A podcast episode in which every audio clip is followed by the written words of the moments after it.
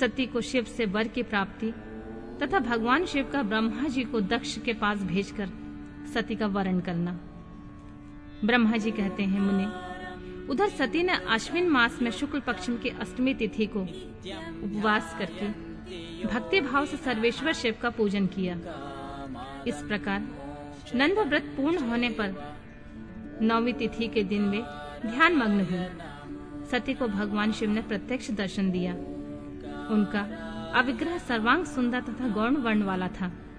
उनके पाँच मुख थे। प्रत्येक मुख में तीन तीन नेत्र थे। भाल देश में चंद्रमा शोभा दे रहा था। उनका चित्त प्रसन्न था और कंठ में नील चिन्ह दृष्टिगोचर होता था। उनकी चार भुजाएँ थीं। उन्होंने हाथों में त्रिशूल, ब्रह्म कपाल बर तथा अभय धारण कर रखे थे। भस्ममय अंगराग से उनका सारा शरीर उदासित हो रहा था। गंगा जी उनके मस्तक की शोभा बढ़ा रही थी। उनके सभी अंग बड़े मनोहर थे। वे महान लावण्य के धाम जान पड़ते थे। उनके मुख करोड़ों चंद्रमा के समान प्रकाशमान हो रहे थे। उनकी अंग कांति करोड़ों कामदेव को निष्कृत कर रही थी, तथा उनकी आकृति स्त्रियों के लिए सर्वथा ही प्रिय थी। सती ने ऐसे सौंदर्य माधुर्य से युक्त प्रभु महादेव जी को प्रत्यक्ष देखकर उनके चरणों की वंदना की। उस समय उनका मुख लज्जा से झुका हुआ था। तपस्या के पुण्य का फल प्रदान करने वाले महादेव जी, उन्हीं के लिए कठोर व्रत धारण करने वाली सती को पत्नी बनाने के लिए प्राप्त करने की इच्छा रखते हुए उनसे इस प्रकार बोले। कहा, उत्तम व्रत का पालन करने वाली दक्ष नंदिनी मैं तुम्हारे इस व्रत से बहुत प्रसन्न हूँ। इसलिए कोई वर मांगो। तुम्हारे मन को जो अभिष्ट होगा, वही वर मैं तुम्हें दूँगा। ब्रह्मा जी कहते हैं, मुने, जगदीश्वर महादेव जी यद्यपि सती के मनोभाव को जानते थे तो वे भी उनकी बात सुनने के लिए बोले, कोई वर मांगो? परंतु सती लज्जा के अधीन हो गई थी, इसलिए उनके हृदय जो बात थी, वो स्पष्ट शब्दों में कह न सकी। उनका जो अभीष्ट मनोरथ था, वह लज्जा से आच्छादित था। प्राण बल्लभ शिव के प्रिय वचन सुनकर सती अत्यंत प्रेम में मग्न हो गई। इस बात को जानकर भक्त वत्सल भगवान शिव बड़े प्रसन्न हुए। और शीघ्रता पूर्वक बारम्बार कहने लगे, वर मांगो वर मांगो, सत्पुरुषों के आश्रयभूत, अंतर्यामी शंभु सती की भक्ति के वशीभूत हो गए थे। तब सती ने अपनी लज्जा को रोककर महादेव जी से कहा, वर देने वाले प्रभु, मुझे मेरी इच्छा के अनुसार ऐसा वर दीजिए जो टल ना सके। भक्त वत्सल भगवान शंकर ने देखा, सती अपनी बात पूरी नहीं कह पा रही है। तब वे स्वयं ही उनसे बोले, देवी तुम मेरी भार्या हो जाओ। अपने अविष्ट फल को प्रकट करने वाले उनके इस वचनों को सुनकर आनंद मग्न हुई सती चुपचाप खड़ी रह गई, क्योंकि मनोवांछित फल पा चुकी थी। फिर दक्ष कन्या प्रसन्न हो अपने दोनों हाथ जोड़कर मस्तक झुकाकर भक्त वत्सल शिव से बारंबार कहने लगी देवाली देव महादेव, प्रभु जगतपति, आप मेरे पिता को कहकर वैवाहिक विधि से मेरा पारिग्रहण करें।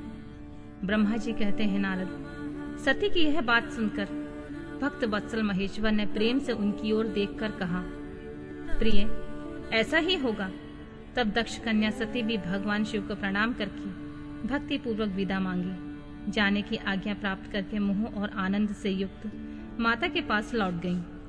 इधर भगवान शिव भी हिमालय पर अपने आश्रम में प्रवेश करके दक्ष कन्या सती के वियोग में कुछ कष्ट का अनुभव करते हुए उन्हीं का चिंतन करने लगे।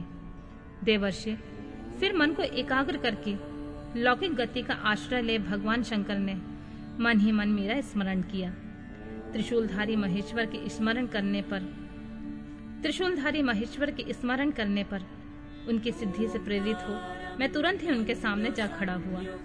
तात, हिमालय के शिखर पर जहाँ सती के वियोग का अनुभव करने वाले महादेव जी विद्यमान थे वहीं मैं सरस्वती के साथ उपस्थित हो गया। देवर्षि, सरस्वती सहित आया मुझे देख। सती के प्रेम पाश में बंधे हुए शिव जी उत्सुकता पूर्वक बोले, ब्राह्मण, जब से विवाह के कार्य में स्वार्थ बुद्धि कर बैठा हूँ, तब से अब मुझे इस स्वार्थ में ही स्वतः तुझसा प्रतीत होता है। दक्ष कन्या सती ने बड़ी भक्ति से मेरी आराधना की है। उसके नंदा व्रत के प्रभाव से मैंने उसे अभीष्ट वर देने की घोषणा की है। ब्राह्मण, तब उसने मुझसे यह वर मांगा कि आप ही मेरे पति हो जाइए। यह सुनकर सर्वदा संतुष्ट होकर मैंने यह कह दिया, तुम मेरी पत्नी हो जाओ। अब दक्षायनी सती मुझसे बोली जगत जगतपति, आप मेरे पिताजी को सूचित करके वैवाहिक विधि से मुझे ग्रहण करें। ब्राह्मण उसके भक्ति से संतोष होने के कारण मैंने उसका यह अनुरोध स्वीकार कर लिया। विधाता, तब सती अपनी माता के घर चली गई और मैं यहाँ चला आया। इसलिए अब तुम मेरी आज्ञा से दक्ष के घर जाओ और ऐसा यत्न करो जिससे प्रजापति दक्ष शीघ्र ही मुझे अपनी कन्या का दान कर दें। उनके इस प्रकार आज्ञा देने पर मैं कृतकृत हो और प्रसन्न हो गया। तथा उन भक्त वत्सल विश्वनाथ से इस प्रकार बोला, भगवान शंभु, आपने जो कुछ कहा है, उस पर भली भांति विचार करके हम लोगों ने पहले ही उसे सुनिश्चित कर दिया है। वृषभ ध्वज इसमें मुख्यतः देवताओं और मेरा भी स्वार्थ है। दक्ष स्वयं ही आपको अपनी कन्या प्रदान करेंगे, किंतु आपकी आज्ञा से भी उनके सामने आपका संदेश कह दूँगा। सर्वेश्वर महाप्रभु महादेव से ऐसा कहकर मैं अत्यंत बेग वाली रथ के द्वारा दक्ष के घर जा पहुँचा। नारद जी ने पूछा वक्ताओं में श्रेष्ठ महाभाग विधाता बताइए जब सती घर पर लौटकर आई तब दक्ष ने उनके लिए क्या किया? ब्रह्मा जी ने कहा तपस्या करके मनोवांछित बर पाकर सती जब घर को लौट गईं, तब वहाँ उन्होंने माता पिता को प्रणाम किया। सती ने अपनी सखी के द्वारा माता पिता को तपस्या संबंधी सब समाचार कहलवाया। सखी ने यह भी सूचित किया कि सती को महेश्वर से वर की प्राप्ति हुई है और वे सती की भक्ति से बहुत संतुष्ट हुए हैं। सखी के मुँह से सारा वृतांत सुनकर माता पिता को बड़ा आनंद प्राप्त हुआ और उन्होंने महान उत्सव किया। उदार चित्ता, दक्ष और महामनस्वी वीरणी ने ब्राह्मणों को उनकी इच्छा के अनुसार द्रव्य दिया और अन्यान धन तथा अंधों को और दीनों में बांट दिया। प्रसन्नता बढ़ाने वाली अपनी पुत्री को हृदय से लगाकर माता वीरणी ने उनका मस्तक सूंघा और आनंद मग्न होकर उसकी बारंबार प्रशंसा की। तदनंतर कुछ काल व्यतीत होने पर धर्मज्ञों में श्रेष्ठ दक्ष इस चिंता में पड़े कि मैं अपनी पुत्री का विवाह भगवान शंकर के साथ किस तरह करूँ? महादेव जी प्रसन्न हो आए थे, पर वे तो चले गए। अब मेरी पुत्री के लिए, फिर वे कैसे यहाँ आएँगे? यदि शीघ्र किसी को भगवान शंकर के निकट भेजा जाए तो यह भी उचित नहीं जान पड़ता, क्योंकि यदि वे इस तरह अनुरोध करने पर भी मेरी पुत्री को ग्रहण न करें तो मेरी याचना निष्फल हो जाएगी। इस प्रकार वे चिंता में पड़े हुए। प्रजापति दक्ष के सामने में सरस्वती के साथ सहसा उपस्थित हुआ।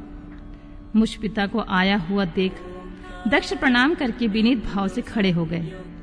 उन्होंने मुझ स्वयंभू को यथायोग आसन दिया। तदनंतर दक्ष ने जब मेरे आने का कारण पूछा, तब मैंने सब बातें बताकर उनसे कहा, प्रजापति, भगवान शंकर ने तुम्हारी पुत्री को प्राप्त करने के लिए निश्चय ही मुझे तुम्हारे पास भेजा है। इस विषय में जो श्रेष्ठ कृत है, उसका निश्चय करो। जैसे सती ने नाना प्रकार के भावों से तथा सात्विक व्रत के द्वारा भगवान शिव की आराधना की है। उसी तरह वे भी सती की आराधना करते हैं। इसलिए दक्ष भगवान शिव के लिए ही संकल्पित और प्रकट हुई अपनी इस पुत्री को तुम अविलंब उनकी सेवा में सौंप दो। इससे तुम कृतकृत हो जाओगे। मैं नारद के साथ जाकर उन्हें तुम्हारे घर ले आऊँगा। फिर तुम उन्हीं के लिए उत्पन्न हुई अपनी यह कन्या। उनके हाथ में दे दो। ब्रह्मा जी बोले, नारद, मेरी यह बात सुनकर मेरे पुत्र दक्ष को बड़ा हर्ष हुआ। वे अत्यंत प्रसन्न होकर बोले, पिताजी, ऐसा ही होगा।